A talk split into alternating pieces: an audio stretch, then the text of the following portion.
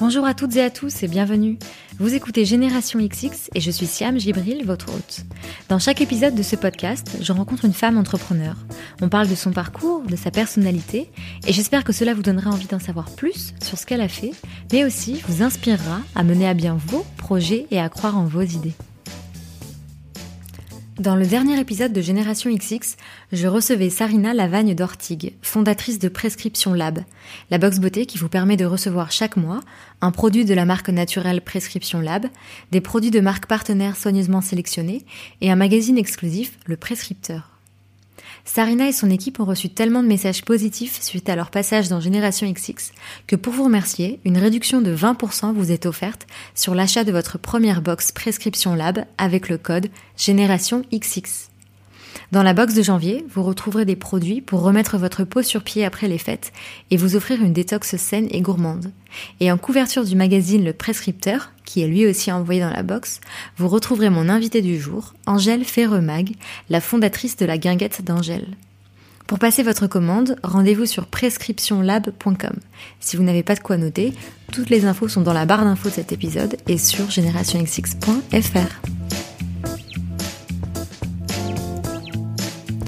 Aujourd'hui, j'ai le plaisir de partager avec vous ma conversation avec Angèle Ferremag, la fondatrice de la guinguette d'Angèle. C'est un service de traiteur qui utilise des produits sains, locaux, bio et sans gluten. C'est aussi deux guinguettes, des petits restos cantines dans Paris, dans lesquels vous pouvez goûter la cuisine d'Angèle. Angèle est aussi l'auteur de plusieurs livres de cuisine, délicieusement green et les nourritures bienfaisantes. Alors, Angèle n'est pas du genre à imposer des dictates. Pour elle, bien manger et respecter la nature, c'est une histoire de famille et de conviction. Dans cet épisode, elle nous parle de ses voyages et de comment une rencontre avec une naturopathe lui a donné un nouvel élan et aidé à trouver sa vocation. Elle nous parle de comment elle a commencé à cuisiner pour des particuliers, puis monter son service de traiteur, qui a notamment pour clients les plus grandes marques de mode.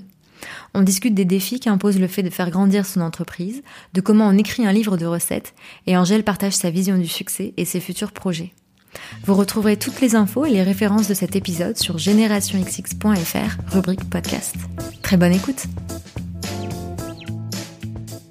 Bonjour Angèle.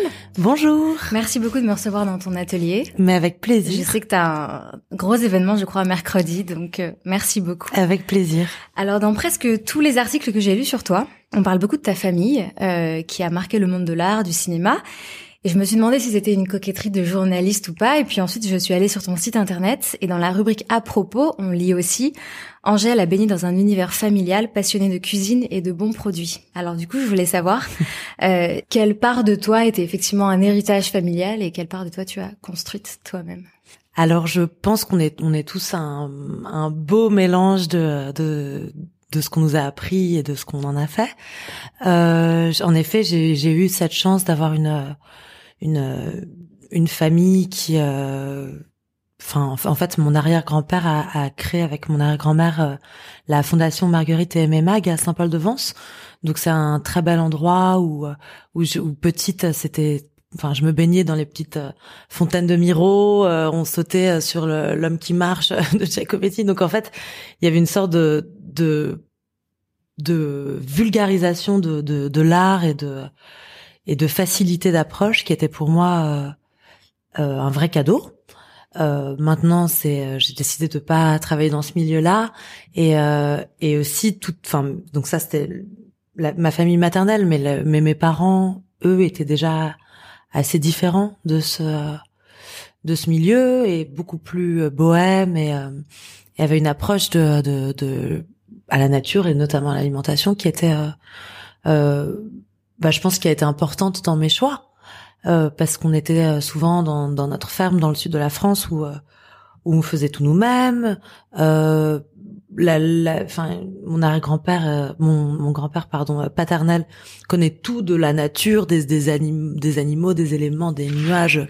Donc en fait, c'est un vrai, c'est un vrai cadeau de d'avoir ça. Après, on en a tous fait, mes frères et moi, des des, des choses différentes, on se l'est approprié et puis il y a l'humain comme il est, c'est-à-dire que on est tous très différents et moi j'ai j'ai une une appétence particulière pour euh, pour la nature et, et j'ai gardé ça. Adolescente, tu as voyagé aux États-Unis, en Australie, au Brésil et je voulais savoir pourquoi ces pays-là, qu'est-ce qui t'a tiré là-bas? Euh, Je suis allée vivre, enfin, je suis allée passer mon bac à, aux États-Unis parce que c'était la seule école internationale qui m'acceptait. Donc c'était un peu par hasard. Après, en fait, j'ai eu la chance de, de, me retrouver à San Francisco, qui est quand même une ville euh, extrêmement euh, ouverte et très très très très évoluée mhm. dans le enfin dans le domaine de l'écologie et de du locavore, etc. Et euh, pour le pour le Brésil, j'ai toujours été très attirée par ce pays depuis petite. J'y allais assez souvent parce que mon père travaillait là-bas. Donc, euh, donc je suis partie en vacances euh, là-bas et en fait je suis restée. et pour l'Australie, c'est parce que un de mes frères euh, faisait ses études là-bas et, euh, et pareil quand on est quand on a eu son bac et qu'on sait pas trop quoi faire de sa vie, autant vivre des expériences géniales quand on a la chance de, de le pouvoir. Donc je, je suis partie le rejoindre et j'ai fait des études bidons là-bas juste pour pour être sur place. Pour être sur place. Ouais. et comment ça s'est passé le retour en France? Euh... Mais je dirais pas que ça s'est mal passé parce que c'est euh, c'est trop réducteur. En fait, on a on a quand même des. Enfin, la France c'est quand même génial sur tellement d'aspects. Et puis Paris, euh, enfin quand je quand je suis à chaque fois quand je rentre de l'étranger, quand j'ai vécu un an ou plus euh, ailleurs, je, je m'émerveille par cette ville. Je trouve que tout est beau, qu'il y a de l'histoire, les les ponts, les les les, les lumières, les les bâtiments, les musées, enfin, c'est beau. On vit vraiment dans un endroit magnifique à Paris, mais aussi toute la France, c'est vraiment très très beau. Euh, la culture aussi, le fait que les, les gens soient soient soient attirés très tôt par euh, la littérature, l'art. Enfin, en Australie, c'était c'était pas du tout euh, le cas. Pas parce qu'ils sont plus bêtes que nous, mais juste parce que c'est c'est pas, enfin, c'est un pays beaucoup plus nouveau. C'est pas du mm-hmm. tout euh, dans ancré comme nous. Et euh, donc euh, évidemment le côté euh, des côtés négatifs comme le fait de juger, de critiquer, de de regarder, d'être très sur l'apparence, euh, tout ça qui me déplaise énormément et puis en même temps tous les très bons côtés. Donc encore une fois, j'en ai fait ma petite sauce quoi. Je pense qu'il y a de, de bon et, et puis je m'entoure de, de gens qui me ressemblent. Tu disais tout à l'heure, quand on sait pas encore trop quoi faire de sa vie, on, si on a la possibilité, on, on fait plein d'expériences, donc on voyage, etc. Et donc quand t'es rentrée, est-ce que tu t'en savais un peu plus sur ce que tu avais envie de faire? Euh, J'en savais un peu plus sur euh, qui j'étais. Mm-hmm. Donc euh, en fait, ça a été euh, un peu la, la chance. Je pense que je, on parlait de, de, ma famille tout à l'heure, le plus bel héritage que mes parents m'aient donné. Euh, je pense que c'est la confiance en moi et le le le fait de pouvoir m'imaginer que je pouvais faire euh, euh, ce que je voulais en fait. Et donc ça, c'est une énorme euh, chance. Mhm. Donc, euh, je je savais pas spécialement ce que je voulais faire, mais en tout cas, je savais ce qui m'attirait et, et je suis allée dans ce sens-là. Enfin, j'ai pu donc j'ai commencé par faire des études de médecine et après j'ai découvert la naturopathie, donc ça ça je, je, me suis mise à fond dedans. Enfin, voilà, j'ai pu faire ce que je voulais, même si c'était pas des études euh, toutes euh, très très sécurisées, très bien, enfin très prestigieuses, euh, pas du tout. T'avais quel âge du coup à ce moment-là? J'avais quand je suis rentrée du Brésil, j'avais 20 ans et, et j'ai commencé les études de médecine et puis après j'ai j'ai animé des stages de, de détox et de jeûne un peu partout dans le monde. Et ensuite, j'ai commencé moi-même des études de naturopathie, il y a six ans à peu près. Oui, parce que j'avais lu que c'était en 2006, c'est ça que tu as rencontré donc Céleste Candido euh, C'était plus tard qu'en 2006. Ah oui? Oui, ça devait être en... Euh, ça devait être en 2008 ou 2009. Et du coup, cette rencontre, elle a changé quelque chose? Oui, beaucoup, parce qu'en fait, j'ai euh, bah, Céleste Candido, c'est la première naturopathe que j'ai que j'ai côtoyé. Avant, je ne savais même pas que ça existait ce mot, ce métier. Et, euh, et en fait, j'étais partie, donc j'étais en médecine à l'époque, et j'étais partie chez, chez, chez elle en Bretagne pour jeûner, pour faire un stage de jeûne, pour mhm. expérimenter ça, parce que ça, ça m'intriguait beaucoup, ce côté euh, euh, accessible à tout le monde, gratuit, parce qu'en fait, arrêter de manger, euh, bah, ça coûte pas très cher. et puis, euh, et puis auto, enfin, le fait de se nettoyer soi-même cette espèce de liberté de pouvoir être son propre médecin, ça m'intriguait un peu. évidemment, c'est pas du tout dans le milieu de la médecine conventionnelle que je trouvais des réponses par rapport à ça. Donc je suis allée expérimenter le jeûne et euh, et c'était dingue. Donc non seulement l'expérience sur moi de de de jeûner, mais aussi euh, cette euh, bah, rencontre parce que Céleste, euh, en fait, m'a enfin, elle fait elle fait pendant ses stages, elle fait des conférences tous les soirs sur la naturopathie, sur la digestion, sur le le pH, sur les associations alimentaires, sur plein de choses qui sont passionnantes. Et puis en plus, elle nous explique qu'en fait la, santé c'est c'est naturel. On est censé naître et, et mourir sans souffrir en bonne santé. Et, euh, et puis j'ai adoré ce côté-là. En fait, ça, ça a beaucoup résonné en moi par rapport aussi à mon éducation euh, assez euh, proche de la nature, etc. Tout d'un coup, euh, enfin pas à prendre des, des, des, des, produits chimiques, des médicaments qui, qui soignent certaines pathologies, mais juste en fait on peut tout faire tout seul, quoi. et donc c'est à partir de cette rencontre que t'en as appris plus sur la naturopathie et que toi-même tu t'es tu t'es formé, c'est ça? Voilà, j'ai j'ai aidé Céleste en fait pendant ses stages pendant pendant des années. Mm-hmm. Euh, tu lui as dit quoi? Tu lui as dit j'adore ce que tu fais. Euh, mais non, en fait c'est incroyable parce que quand je suis revenue de, on s'est très bien entendu pendant le, le stage, mais on mm-hmm. était, je sais pas, 20, donc euh, j'étais une parmi d'autres. Et euh, et quand je suis rentrée à Paris, je me disais mais c'est quand même, enfin cette rencontre, c'est quand même super important pour moi. J'aimerais tellement en connaître plus et tout ça, mais j'osais pas, j'ai rien fait. Et elle m'appelle euh, une semaine après mon retour, elle me dit "Écoute, euh, si ça t'intéresse, euh, moi j'ai toujours besoin de quelqu'un pour m'aider à, à faire les, les, les petites, enfin petite aide pour pour les stages et tout ça. Donc tu viens quand tu veux." Je me suis dit mais c'est magnifique. Quoi. donc je suis allée l'aider tout, tout, tout le temps dès que je pouvais. Et, et donc j'apprenais en fait. Je, je, je, me suis beaucoup enrichie en la, en la côtoyant. Pendant combien de temps ça a duré? Pendant euh, sept ans. Même euh, enfin les, les trois premières années euh, de façon vraiment intense j'ai du coup euh, arrêté médecine. J'ai commencé des études de psycho qui étaient plus légères. Enfin je pouvais partir une semaine c'était pas pas trop grave. Mm-hmm. et et puis oui en fait je l'accompagnais dès que dès que je pouvais. Et c'était génial. Et alors à quel moment est-ce que la guinguette d'Angèle est née? J'ai lu que c'était, t'avais commencé par organiser des dîners privés. Ouais. Mais alors là, t'étais toute seule, t'avais une équipe, t'avais déjà monté une boîte, c'était. Non, non, j'étais toute seule. Il y a mon petit copain qui venait m'aider à porter les caisses. mais, euh, mais oui, j'ai commencé par faire ça en fait, par euh, donc grâce à Céleste. Et en plus, ma chance, c'est que Céleste, la, la cuisine, ça l'intéressait euh, pas vraiment. Mhm. Donc pour les les gens qui étaient en détox ou les gens qui, qui faisaient une reprise alimentaire ou qui étaient en monodiète, etc. elle me disait est-ce que tu peux t'occuper de, de cette partie-là qui qui m'intéresse pas? Par contre, tu cuisines évidemment tout bio, euh, sans gluten, sans produits laitiers, principalement végétalien, euh, 80% de cru, et puis tu dois utiliser euh, le vitaliseur de Marion, l'extracteur de jus, le, le déshydrateur, euh, le spiralizer, euh, enfin tous ces trucs-là. Et en fait, j'ai j'ai énormément appris parce que j'étais toute seule avec tous ces trucs et que j'ai toujours adoré cuisiner. Et donc j'avais tellement de contraintes que c'était génial en fait.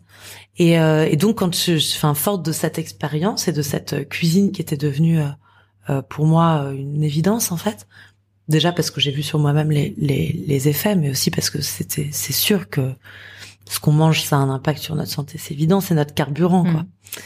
Et euh, et donc j'ai commencé à, à au départ vraiment dans mon entourage à, à aller cuisiner chez les gens sainement et tout ça, et puis en fait ça a grandi grandi. Et euh, après, j'ai fait des gros dîners. Et puis après... Tu le voyais grandir Tu sentais que ce que tu apportais, c'était quelque chose qu'on ne trouvait pas ailleurs? Est-ce qu'on t'aimait toi? Enfin, euh, comment t'as senti que, Je pense qu'à à, l'époque, en tout cas, c'était c'était clairement quelque chose qu'on voyait pas ailleurs. Hmm. Parce que euh, je, et je le sentais très bien parce que les trois quarts des invités étaient là mais qu'est-ce que c'est que ce truc? Mais c'est quoi le gluten? Oh c'est des conneries mais le bio mais c'est du il y a du faux bio il y a du vrai bio enfin des trucs euh, enfin je voyais très bien que c'était nouveau. Parce qu'il y avait beaucoup beaucoup d'incompréhension et, d'ignorance autour de tout ça. Mais euh, mais en tout cas ma, stratégie ça a toujours été de de bah de, partager sans sans prendre trop au sérieux sans me vexer et en étant euh, respectueuse aussi des choix des gens je j'arrive pas en disant il faut faire ci, il faut faire ça, arrêtons ci, c'est un massacre, c'est un truc, mais juste euh, euh, goûter si ça vous plaît, bah voilà, vous faites du bien à la terre, à vous-même, c'est cool, donc pourquoi pas. Donc c'était un peu ma, ma technique. Et je l'ai senti grandir, bah, c'est pas déjà par rapport aux gens, le, le fait qu'ils connaissent de plus en plus, la presse aussi qui en parle de plus en plus. Et euh, et puis euh, et puis moi oui les, demandes qui ont qui ont grandi. Et donc après j'ai créé une structure j'ai euh, au bout de combien de temps?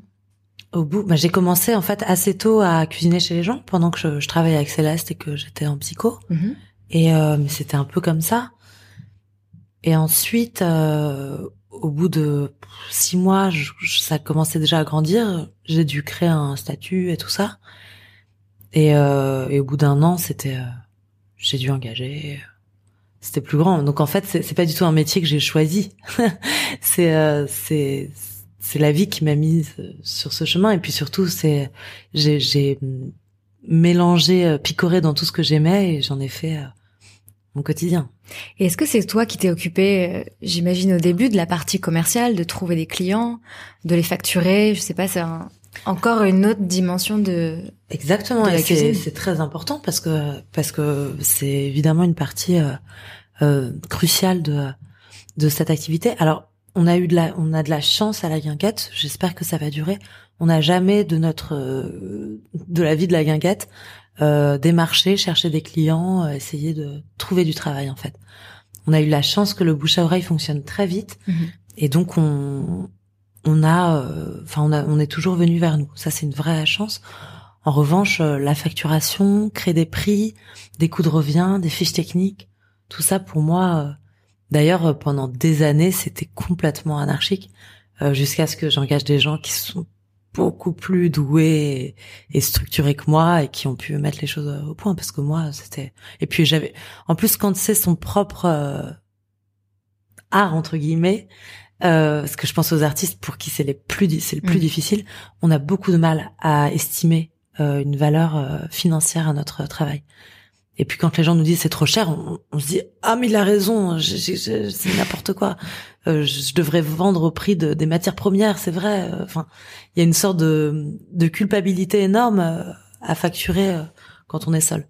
Maintenant que j'ai du monde avec moi, etc., j'ai beaucoup moins de problèmes parce que je sais exactement je sais que tout le monde doit être payé à la fin du mois et ça dépend plus que de moi maintenant. Donc euh, donc euh, c'est c'est les, les prix sont comme ça et ils sont justifiés mhm. et réfléchis. Parmi tes clients, tu as eu euh, rapidement, je crois, des des clients de la mode. on te demandait d'organiser des, des des buffets, des des événements pendant la Fashion Week, par exemple. Comment, quand on est une petite structure, on dit oui à des grosses commandes Parce que j'imagine qu'on te demande, je sais pas, 500, 1000 pièces, je sais pas du tout. Hein. Comment tu dis oui Mais c'est exactement ça. C'est c'est euh, c'est marrant que tu poses cette question parce que c'était complètement hallucinant. Donc à l'époque, euh, j'étais dans la cuisine de ma mère avec ma super copine de psycho qui euh, avait fini ses études et voulait pas tout de suite s'y mettre. Donc on était toutes les deux et une autre copine à moi qui était avocate mais qui devait faire un stage donc et une autre copine qui était à Sciences Po et pareil devait faire un stage donc on se retrouvait entre copines dans ma cuisine à faire des événements pour euh, Kenzo, Prada, Gucci et on hallucinait en fait. on, trouvait ça incroyable. donc euh, c'est on a dû refuser beaucoup de choses parce que clairement on n'avait pas la structure pour euh, assurer notamment l'hygiène de, de grosses quantités. Mais euh, quand on cuisine pour euh, pour le président, pour des pour des, des, mannequins, des créateurs de de, de dingue, c'est toujours. En fait, c'était on on a on hallucinait. C'était une période assez rigolote où on, on raccrochait, on était là, oh mon dieu, c'était hyper drôle et et on faisait tout en fait. On dormait pas la nuit, euh, s'il fallait, on dormait pas. On faisait les trucs, chaque petit euh, petit plat. En plus, euh, j'avais pas du tout l'équipement, donc c'était des petits fours. Parfois, il fallait faire 40 fournées.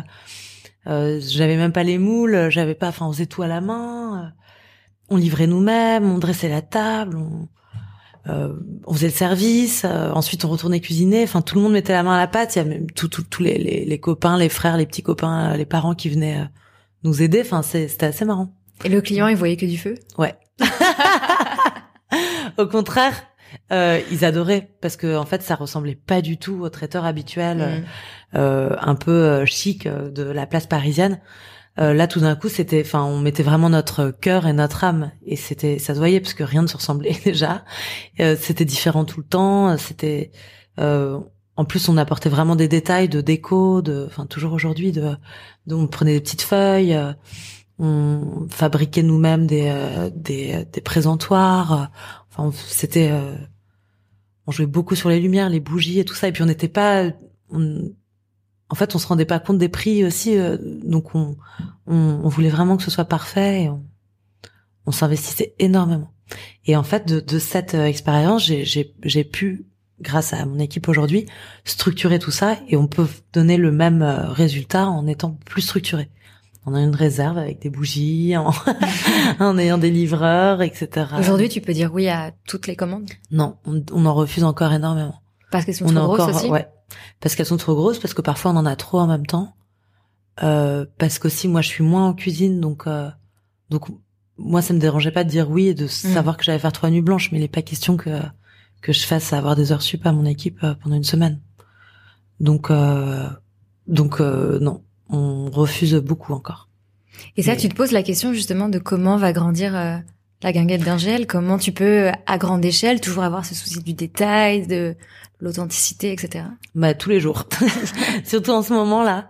Euh, c'est bah oui, c'est une vraie question parce que là, euh, là on est, enfin c'est très familial, c'est très agréable parce qu'on est une équipe de filles, on est toutes très très très soudées, très, enfin on, on s'aime beaucoup, je pense toutes. En tout cas, moi, je les aime énormément. et euh, et c'est vrai que là, l'espace est trop petit, mais on est dans un cadre hyper agréable. Donc, est-ce que euh, j'ai visité des trucs en banlieue, mais plus grand, qui correspondraient plus, moins cher, etc. Mais euh, est-ce que j'ai vraiment envie de mettre mon équipe là-bas, de travailler là-bas, d'engager plus et de de perdre le cadre et donc de gagner plus d'argent, de que ça marche mieux, de développer, etc. Mais de perdre l'essence peut-être de la guinguette bah pour le moment, je préfère pas prendre euh, le risque. Et si ça se développe, je veux que ça se développe euh, dans le, enfin, sans jamais perdre de vue euh, mon but, qui est de, c'est, j'ai pas envie de faire une multinationale. J'ai envie que les gens qui travaillent avec moi soient soient heureux, que nos fournisseurs soient satisfaits, que nos clients soient contents et que toute la chaîne soit vertueuse en fait. J'ai pas du tout envie de de me polluer. Ça, c'est dès que tu as commencé ton, à monter ton entreprise, t'as posé comme ça, enfin peut-être pas sur le papier, mais juste en tête, des valeurs, des un cap à garder? Bah pour euh, pour moi, c'était important que ce soit une cuisine qui soit bonne pour la santé, donc euh, donc sans gluten de toute façon, principalement bio, avec euh, avec bah, une éthique de, de base. J'ai jamais rien posé, mais mais je pense que avec l'image qu'on a et, et comme c'est c'est ce qui m'anime, euh, on attire aussi les, enfin les, gens euh, aujourd'hui qui travaillent avec moi sont attirés par ça aussi. Donc en fait, on partage les mêmes valeurs. Donc rien n'est posé, mais on est toutes, euh, même s'il y en a qui qui sont pas du tout healthy ou vegan ou sans gluten, etc. Même s'il y a des des bonnes vivantes et tout ça, on partage quand même les valeurs de fond communes. Donc c'est ça n'a jamais été posé, mais c'est présent. C'est quel genre de milieu euh, Tu parlais tout à l'heure, par exemple, des traiteurs parisiens. Euh, je sais pas du tout comment ça se passe. C'est la guerre quand il y a un événement sur euh, qui va être embauché pour faire le traiteur, qui va être pris pour tel ou tel événement. C'est comment? Alors, ça arrive. nous, on se, protège pas mal de ça parce que déjà, c'est pas trop notre état d'esprit.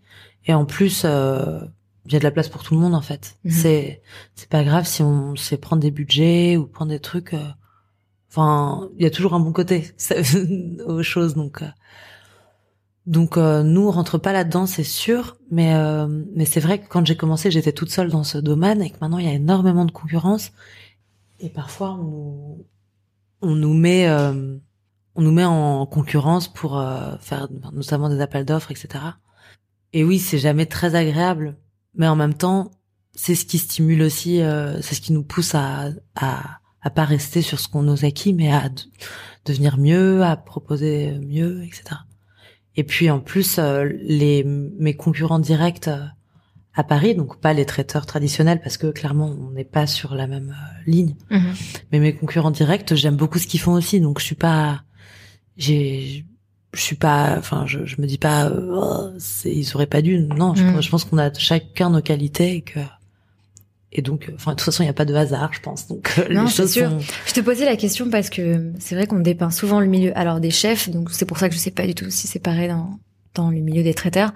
Mais ouais, comme un milieu, tu vois, de requins, hyper compliqué à percer, etc. Et en fait, tu- Alors, euh, le milieu de la, de la gastronomie, de la grande cuisine, etc. était extra- vraiment, Mm. vraiment comme ça. Mm. Les choses sont en train de changer, même dans ce milieu-là, depuis Mhm. euh, depuis quelque temps. Donc, euh, euh, les, les, enfin, moi, j'ai eu la chance de, de, de voir euh, pas mal les cuisines du Plaza Athénée, notamment, qui est quand même un, un palace avec euh, enfin, de- les cuisines de Ducasse, etc. Et en fait, les choses ont beaucoup changé par rapport à ce que les filles en cuisine me racontaient euh, quand elles ont commencé ou où euh, les chefs pouvaient euh, les, les frapper, jeter des assiettes, il y avait une pression énorme, c'était atroce et tout.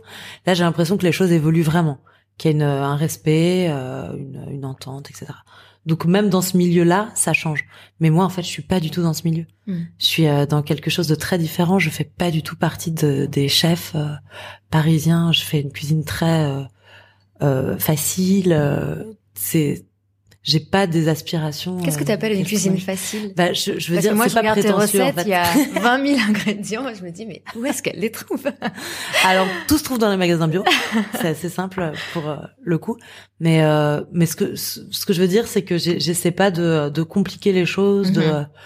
de. Enfin, pour moi, c'est spontané, c'est naturel, et, euh, et je pense que pour mon équipe aussi, c'est pas. Euh, Enfin, c'est pas prétentieux. Et puis ça fait pas partie. Enfin, je dis pas qu'ils sont prétentieux, hein, mais c'est juste que c'est. J'ai pas fait de, j'ai pas de formation de cuisine, etc. J'ai, j'ai pas leur euh, leur technique. euh, euh, moi, ce qui m'intéresse, c'est un- des, des bons produits cuisinés simplement. Et après, si on peut rajouter des super aliments de, dessus, de fou, tant mieux. Mais mais sinon, la base, c'est quand même, enfin, le plus important, je pense, de toute façon pour tout le monde, pour l'alimentation, c'est de consommer de sa région euh, bio et puis pas bêtement quoi. Pour les particuliers, tu as ouvert du coup deux lieux à Paris où euh, le midi, on peut. Je sais pas s'il y a le soir. Je crois. Non, c'est le midi, c'est ça. On peut venir prendre un plateau repas, un petit gâteau. Et... Comment t'as pris cette décision d'ouvrir ces lieux? C'est une demande qu'on t'a faite C'est Oui, en fait, c'était bah je, je donc comme je te disais, j'ai été un petit peu emportée par euh, par le truc et, Mm. euh, et en fait, c'est j'ai commencé donc euh, à faire la cuisine chez les gens, puis à monter un service de traiteur et je me suis retrouvée à, à faire la cuisine pour des grandes marques de mode, etc. Et, euh, et je me suis rendu compte qu'en fait, c'était euh, dommage de euh, de donner à manger euh, à des gens cette cuisine qu'ils connaissaient déjà, parce que les gens de la mode souvent euh, étaient déjà, enfin à New York, à Los Angeles, on mangeait déjà gluten free, vegan, etc. depuis un moment. Et je trouvais ça dommage de rester dans une certaine euh, élite et, euh, et qu'en fait le message de cette, euh, enfin mon message, c'était plus plus populaire en fait. Je- je- ce qui m'intéressait, c'était que tout le monde puisse avoir accès à ça. Donc euh, donc j'ai, enfin c'était plus au départ pour euh, pour faire découvrir aux gens et euh, que j'ai ouvert une petite euh, guinguette et puis une deuxième. Puis le, le li- les livres de cuisine aussi, Mmh, c'est ce que j'allais dire. c'était le but aussi. Donc. Comment on prépare un livre de cuisine? Alors là, c'est vraiment euh, quelque chose. Surtout pour moi qui suis pas très structurée. En fait, euh, c'est bah c'est Marabout qui est venu me me voir euh, quand j'étais à la Wheel of Green. euh, euh, Agnès Vidali qui est euh, qui travaille chez Marabout et Donc c'est la maison d'édition. c'est la maison d'édition oui, est venue me me dire écoute est-ce que ça t'irait de faire un livre et tout ça et moi j'étais super euh, flattée mais je me disais les pauvres. Je, je repensais à mes profs qui ont jamais réussi à me faire faire une disserte une dictée ou enfin j'étais un cancre. Et, euh, et pour j'ai un petit blocage avec euh, avec les je pense que je me suis créé un blocage avec l'écriture et le et les choses à faire et les dates et tout ça. Et euh, et donc euh, j'ai dit oui tout de suite, mais je me suis dit euh, ils vont avoir du mal. Et ils ont eu du mal, mais ils ont été adorables.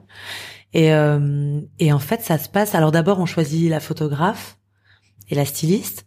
Euh, ils m'en ont proposé plusieurs. euh, ça ça a mis du temps parce que c'est une euh, une étape sur laquelle j'étais pas prête à à négocier en fait. Mhm. Et donc pour mon premier livre, euh, c'était Émilie Guelpa qui a un blog qui s'appelle Griotte, qui est génial. Alors quand j'ai vu ces photos, j'ai dit ah ouais ok super, vous avez tout compris et tout. Et et donc génial, on s'est on s'est trop marré. Donc au départ, on décide avec la maison d'édition, la photographe et moi le, euh, la ligne de conduite. Donc est-ce qu'on veut que ce soit floral, moderne, rustique, euh, de la vaisselle, enfin quel genre de vaisselle on veut, quel genre de cuisine on veut, quel est le message, etc.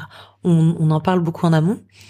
Et ensuite, euh, et ensuite arrive le moment que je préfère, où en fait on est euh, toute seule, la photographe et moi, pendant des, des, jours et des jours et des jours ensemble. Ça peut être euh, très très parsemé, mais où en fait on, on rigole, on écoute la musique, de la musique, on commence à voir nos notre rituel, les choses se mettent en place et c'est très chouette. Puis après, euh, quand le livre sort, c'est incroyable. Justement, au, moment du livre, euh, et même avant d'ailleurs, mais il y a eu beaucoup d'articles qui disaient euh, Angèle, la chef que tout Paris s'arrache. Euh, on a beaucoup parlé de toi comme une grosse success story. Et du coup, j'aime bien demander à, à, mes invités qui sont dans ce cas, qui ont, qui ont beaucoup de couverture presse, ce qu'elles pensent du succès. Donc toi, quelle est ta vision du succès? Déjà, je, je peux pas nier que c'est flatteur. J'ai malheureusement encore euh, de l'ego et donc c'est c'est bien sûr flatteur, mais je j'essaie déjà de rester à ma place parce qu'en vrai, euh, je sais très bien que le succès, ça, comme on l'appelle, ça, ça peut partir du jour au lendemain. Ça, ça peut venir. C'est pas un article qui change euh, qui je suis ou ce que ça veut pas dire que ça va aller plus loin ou quoi que ce soit. Donc, je reste réaliste et euh, et surtout pour moi, le succès, c'est pas c'est pas ça, c'est pas les magazines. C'est bien, c'est comme la richesse, c'est pas tellement l'argent ça c'est ce qu'on essaie de nous faire croire dans notre société. Mais en fait euh, euh, pour moi mes vrais succès ma vraie richesse c'est euh, mon équipe de cuisine. C'est le, fait de me lever tous les matins en étant contente de, faire ce que je fais d'être entourée par des amis extraordinaires par une famille extraordinaire par par un super amoureux d'avoir des bons d'entretenir des bons rapports avec les gens et de vivre des moments important pour moi c'est ça le, le, le succès en fait. Et donc c'est accessible à tout le monde. C'est juste peut-être de la conscience en fait. Comme dans l'alimentation d'ailleurs. Il faudrait qu'on mette de la conscience partout. Parce qu'en fait un, un, un, moment partagé euh, avec quelqu'un où on est vraiment présent on n'a pas son portable où on est présent à soi et surtout à l'autre euh, c'est extrêmement puissant. C'est une grande grande richesse donc voilà. Est-ce que malgré tout, tu as des coups de mou? Est-ce que avec la guinguette, il y a des coups durs? Euh... Il y a des coups durs, mais en fait, euh... déjà moi, je, je peux pas me permettre. Je, je, il y a pas tellement de hiérarchie dans la société, mais mais je, je tiens quand même le truc et je sais que si je, je suis déprimée, que je trouve ça nul, que oh là là, c'est trop chiant, si je commence à être comme ça, je sais que c'est c'est vraiment, enfin, tout le monde va en pâtir et c'est vraiment euh, très très mauvais. Donc, euh, donc déjà, j'essaie de faire cet effort par rapport à mon équipe de jamais, euh, jamais lâcher, toujours être positif. Et en plus, et en plus, pas tellement en fait. De nos échecs, on tire des leçons, on, on, en parle, personne se blâme, on est donc en fait, ça nous, encore une fois, ça nous enrichit à chaque fois un peu plus. Donc euh, euh, il y a des sur le papier, il y a des coups durs, il y a des moments moins faciles et tout, mais en vrai, euh, il y a que de l'évolution. Donc pas tellement. et qu'est-ce qui te motive? Qu'est-ce qui te donne envie d'aller, de continuer, d'aller plus loin de... Déjà les, les clients en fait. grâce aux réseaux sociaux aujourd'hui, on peut avoir des retours directs et des euh, et une vraie euh, relation avec euh, nos clients, nos mes lecteurs, parce que j'ai pas parlé de mon deuxième livre aussi que j'ai fait aussi avec Marabout, mais avec Aurélie Miquel comme photographe. mais en fait, le les, les retours aujourd'hui sont, sont très faciles. En fait, on est très n'importe qui est très accessible aujourd'hui mhm. grâce aux réseaux sociaux, notamment Instagram. Et et en fait, c'est ça qui me qui me fait le plus plaisir, c'est quand je reçois des des, des, petits commentaires. Merci, c'était encore super bon aujourd'hui. Ou euh, ah la soupe trop bonne. Ou euh, ou j'ai j'ai ou pire, j'ai changé ma façon de manger grâce à vous. Ou à la maison on a arrêté de faire ça. Ou mon fils adore. Euh, enfin, genre de truc, c'est tellement gratifiant. j'ai du mal à me rendre compte encore vraiment.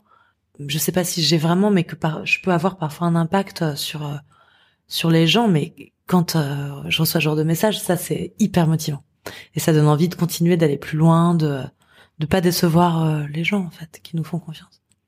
Et dans un métier où il y a beaucoup de stress par rapport au temps, parce que, enfin, t'as des deadlines, t'as des des impératifs de livrer euh, des des plats.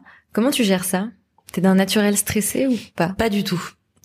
Mais zéro. Et c'est et heureusement qu'il y a des personnes dans mon équipe qui sont euh, encore une fois plus pas stressées, mais en tout cas plus euh, structurées que moi, qui prévoient de partir à l'heure, etc. Parce que pour moi, c'est absurde de partir à l'heure. parce qu'il reste toujours deux minutes pour arriver au rendez-vous. Donc en fait, euh, donc non, je j'ai aucun stress. Et euh... je, je, en fait, je, pratique un, beaucoup la psychologie positive et je pense qu'on on se conditionne aussi. Donc euh, c'est un peu euh, quand on commence à à se prendre la tête, à être mal, etc. On se conditionne à, à tirer ça. Donc je pense que que le fait de pas être stressé, ça aide à parce que les choses se passent mieux. Peut-être. En tout cas, je suis pas stressée. Et justement, tu disais que c'est ton équipe qui t'apporte beaucoup de choses. Qu'est-ce que toi, tu sens que tu as appris grâce à ton équipe? Bah énormément. Déjà, elles sont toutes très différentes. Le plus important, c'est évidemment la structure et l'organisation qu'elles apportent à la guinguette. À moi, euh, bah, je crois qu'il faudrait encore un travail un peu plus profond mais euh, mais en tout cas qui est présente grâce à elle. Mais aussi euh, plein de choses en fait. C'est c'est autant de personnalité et de de d'histoire de de vécu. Euh, il y a notamment Hermine donc Ernestine ou Hermine on a on a fait le parler de prénom qui a été la première personne que j'ai engagée qui a depuis longtemps et elle mais enfin pour moi c'est une leçon de vie mais au quotidien en fait ça elle se plaint jamais, elle est toujours contente, elle aide les autres, elle a un, une, euh, un esprit et pourtant rien dans la vie la, la lui a enfin rien n'était facile pour elle, mais elle a toujours une sorte de d'esprit euh, qui en fait est super stimulant. Et quand on est entouré de gens comme ça, euh, déjà on apprend d'eux bien sûr, mais aussi on n'a pas envie non plus de les décevoir, on a envie d'être à la hauteur et et donc de se comporter comme il se doit, donc avec énormément de respect tout ça. Si je te suivais pendant une semaine, qu'est-ce que je verrais? Comment ça serait euh... Bah, ce serait jamais. Déjà, tu verrais qu'il n'y a pas une journée pareille, euh, ni une semaine d'ailleurs. Donc, ça dépendrait laquelle. Cette semaine, par exemple, si tu veux. Cette semaine, alors, bah, par exemple, là aujourd'hui, euh, tu répondrais aux 120 mails euh, qui sont en retard et dont, euh, dont à peu près une cinquantaine urgent, urgent.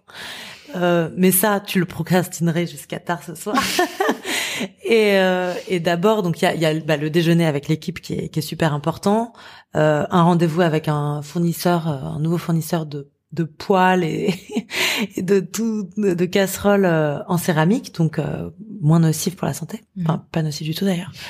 Des, une dégustation de, de produits de, de la région, enfin de d'Île-de-France, des, des légumes, un nouveau un nouveau fournisseur. Euh, je vais préparer surtout le shooting que j'ai demain pour un nouveau livre. Euh, donc euh, j'ai plein de recettes à faire et préparer le stylisme, etc. Après il y a le moment dans la journée où ah vite le, la journée le jour tombe, il faut vite qu'on fasse la photo pour le menu de demain. Donc donc je prends les photos moi ou, ou quelqu'un d'autre de des menus du jour. demain donc toute la journée ce serait le shooting. mercredi on a deux énormes événements. Enfin, rien ne serait pareil. Euh, vendredi, on m'a offert un massage chez Dr Oscar. et puis, euh, et puis je vais euh, dans une association euh, pour euh, pour donner une petite conférence. D'ailleurs, j'ai une autre conférence samedi matin sur l'alimentation vitalité. Enfin, en fait, rien ne se ressemble. Tu trouves encore le temps de cuisiner pour la guinguette ou pas? Cuisiner pour les, les restos et, euh, et faire euh, 100 litres de soupe, etc. Je j'ai plus le temps, hmm. même si j'adore.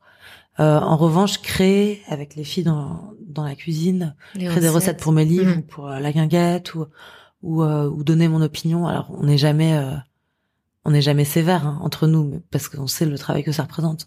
Mais mais on essaie toujours de, de faire mieux, donc euh, on n'hésite pas à dire ce serait peut-être essaye de mettre un peu plus de sel dans le cookie peut-être que ça le ferait. Et euh, donc euh, oui j'ai j'ai plus le temps de d'abattre comme on dit euh, les légumes et tout d'éplucher des, des tonnes de pommes de terre ou de carottes. Mais par contre euh, de de créer de partager mes idées euh, toujours. J'ai deux questions pour finir. La première c'est qu'est-ce qui t'inspire? Euh, ça va paraître hyper cucu, mais euh, mais je pense que c'est la nature en fait, la, la plus grande source d'inspiration inépuisable. Euh, il y a évidemment la musique aussi, l'art, enfin plein de choses, mais mais la nature c'est quand même génial. Moi je, je m'émerveille, euh, mais même une graine, ça paraît bête, mais une graine d'un sachet. Là j'ai un sachet, j'avais un sachet de sarrasin, de graines de sarrasin que j'avais ramené de Bretagne il y a 12 ans je pense j'ai fait germer ces graines quoi. C'est génial. La, la, vie est venue et puis j'en ai planté dans le jardin j'en ai déshydraté d'autres euh, pour en faire de, une sorte de farine vivante. Enfin c'est donc moi là je parle de, de, mon utilisation à la cuisine mais même l'observation de la nature du du temps de, de des plantes de l'autosuffisance de l'entraide c'est passionnant. Et la deuxième et dernière question c'est quels sont tes plans avec et sans la guinguette? Alors euh, avec la guinguette, euh, peut-être s'agrandir, continuer. Euh, je sais que notamment le, le, le, côté traiteur a besoin de, de, de, de, plus de structure. Et aussi, on aimerait là lancer euh, l'épicerie fine, donc pouvoir créer nos produits d'épicerie qui soient distribués un petit peu partout, pas que aux Parisiens. Mhm. Et puis aussi une émission de télé Génial. Pour euh, France 5, donc qui est prévu pour cet été sur la, la longévité et l'impact de notamment l'alimentation sur euh, sur la santé. Et puis euh, et puis aussi un nouveau livre, deux même. donc un de recettes avec avec Alain Ducasse et un plus explicatif avec Kaizen et la plage. Génial. voilà. Trop chouette. Merci beaucoup Angèle. Et Acte Sud, pardon. Pas la plage. vas-y, vas-y, vas-y, continue. Avec Kaizen et Acte Sud. C'est bon. tout le monde est mentionné, on est bon. Je me gourre tout le temps. J'ai dit Cadar au lieu de Giacometti aussi. C'est bon. Ouais. Merci beaucoup Angèle. Merci beaucoup d'être venue, de, de, t'être aussi bien renseignée. T'as vu. à bientôt. À très vite. Merci beaucoup à Angèle pour son accueil chaleureux, à Sarina et Charlotte d'avoir permis cette rencontre. Si vous souhaitez goûter les recettes d'Angèle, vous pouvez vous rendre dans les Guinguettes, au 34 rue Coquillère et aux 2 rues du Général Renault, où vous procurez ses livres de recettes. Pour suivre Angèle, rendez-vous sur Instagram, at la d'Angèle, et vous retrouverez aussi toutes les infos sur son site laguinguettedangèle.com. N'oubliez pas qu'avec le code Génération XX, vous bénéficiez de moins 20% sur votre première commande de la box Prescription Lab. Merci beaucoup pour votre écoute. Si cet épisode vous a plu, n'hésitez pas à mettre 5 étoiles sur iTunes et un cœur sur SoundCloud. À très vite. Salut.